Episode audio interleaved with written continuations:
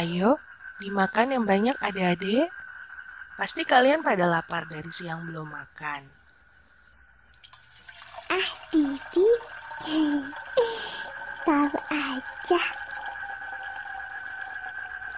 Oh ya, Bi. Ruangan yang di sebelah sana itu ruangan apa ya, Bi? Ruangan itu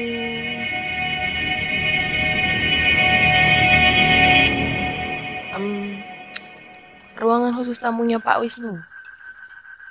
Oh iya, kalian jangan coba-coba masuk ke ruangan itu ya. Soalnya Pak Wisnu suka marah kalau ada orang yang masuk ke ruangan itu. Oh, gitu, Bi. Ya udah, Bibi sini. Kita makan bareng. Makasih, Dek Putri. Bibi nanti aja. Oh iya, di sini Bibi nggak sendiri. Nanti ada Mang Kardi juga. Dia yang suka ngurusin tanaman di belakang dan halaman depan juga.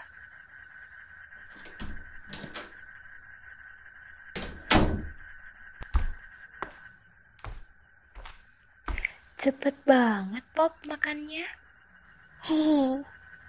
Yuni, ayo sini, makan dulu.